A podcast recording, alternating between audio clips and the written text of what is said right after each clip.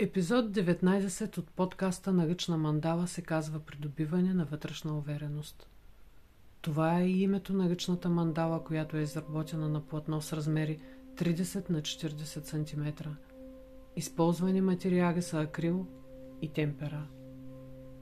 Предназначението на тази ръчна мандала е да ни помогне да открием слънцето в нас, да повишим самооценката си и да придобием увереност. В процеса на работа се гмурнахме на дълбокото. Там, при рода, откъдето идват както талантите ни, така и неща, които ни дърпат назад и ни пречат да се движим напред. Родови блокажи и програми, които се предават от поколение на поколение, очаквайки този, който ще се появи, за да ги изчисти. Това, което успеем да изчистим сега, няма да се предаде на едните поколения – Децата и внуците ни няма да страдат заради нещо, което дори не знаят какво е, откъде се е взело, както се случва с нас в момента. Наследството, което се предава, не е само материално, а и морално.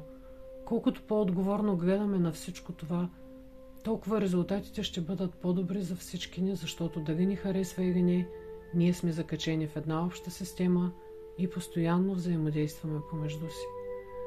Всички искаме да оставим добро наследство на децата си, но се вторачваме в материалното и забравяме за морала.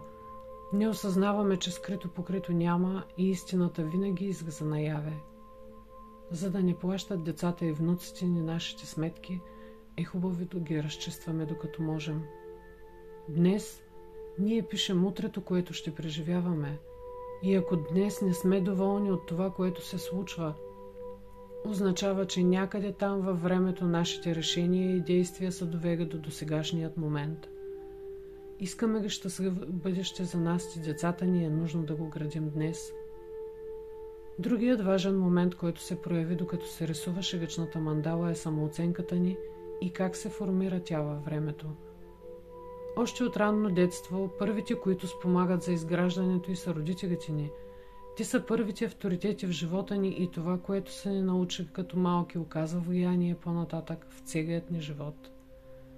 Ако те са били строги и контролиращи, детето става ига смачкано и не можещо да заяви себе си, ига бунтар, който вечно прави напук и създава проблеми.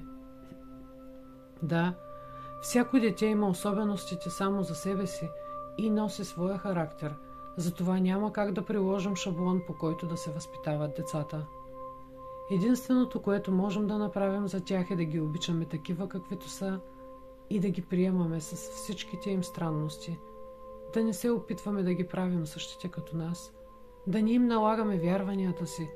Да не ги обсебваме, защото партньорът не ни обръща достатъчно внимание, а да им дадем пространство, в което да творят. Защото в желанието си да им спестим болката, опитвайки се да ги предпазим, им вредим повече. Отнемаме им правото да се научат през опита, кое е добро и правилно за тях.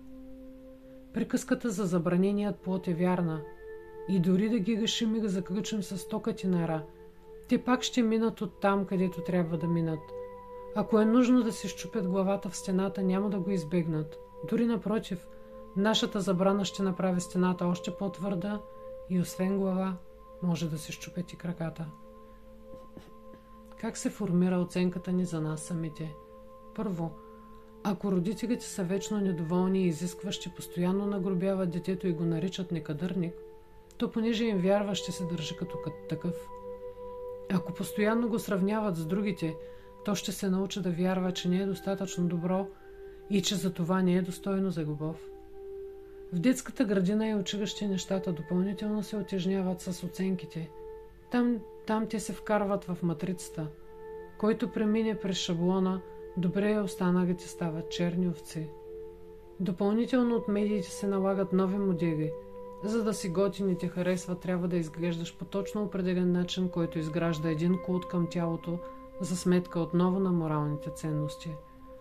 Родителите, за да не страдат децата и да са по-различни от останалите, минават в другата крайност. Удовлетворяват желанията им. Може да се продължава още много по темата нататък в живота, но не това беше целта на изследването. Това показва само моделите, по които се структурира съзнанието ни. А всички знаем, че каквото е съзнанието ни, такива са и действията ни, това и преживяваме. Във всеки един от нас греят хиляди слънца, които са затъмнени от всички тези ненужни вярвания.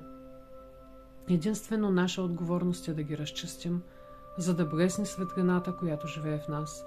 Да опознаем себе си, наред с чертите, които не харесваме и сме натикали, като се правим, че не виждаме, да ги извадим на светло, да ги огледаме и да решим да ги променим, защото това е в нашата власт. Нямаме полза да ги крием от себе си, защото те търсят начини да се проявят навън и ни създават неприятности. Напротив, когато нещо се прояви, осъзнато да го огледаме, за да открием посланието му, едва тогава то може да напусне сцената. Никой няма нужда от фалшивите невярвания, колко сме добри, красиви и всички суперлативи, с които се опитваме да замаскираме страховете, гнева и омразата, живееща дълбоко в нас. Защото поведението ни в моменти, в които сме наранени, показва много точно какво носим в хастара на дрехите си. За съжаление, понеже не познаваме добре себе си, ние не си вярваме достатъчно.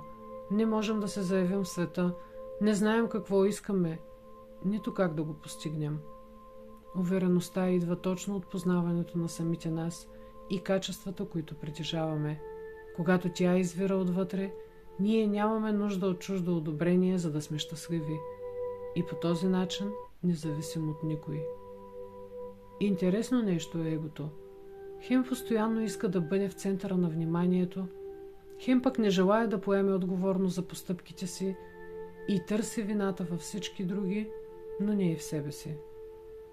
Ако искаш да стоиш стабилно в света, се заеми да познаеш себе си и да се заобичаш. Напоследък стана модно всички да говорят за любов, но ако се вгледаме в действията, тази любов изтича някъде. Проблема е, че не обичаме себе си, а докато живеем в тази нелюбов, ние няма как да обичаме никой друг, защото всичко започва от нас. И помнете, колкото повече дадете, толкова повече ще получите в замяна.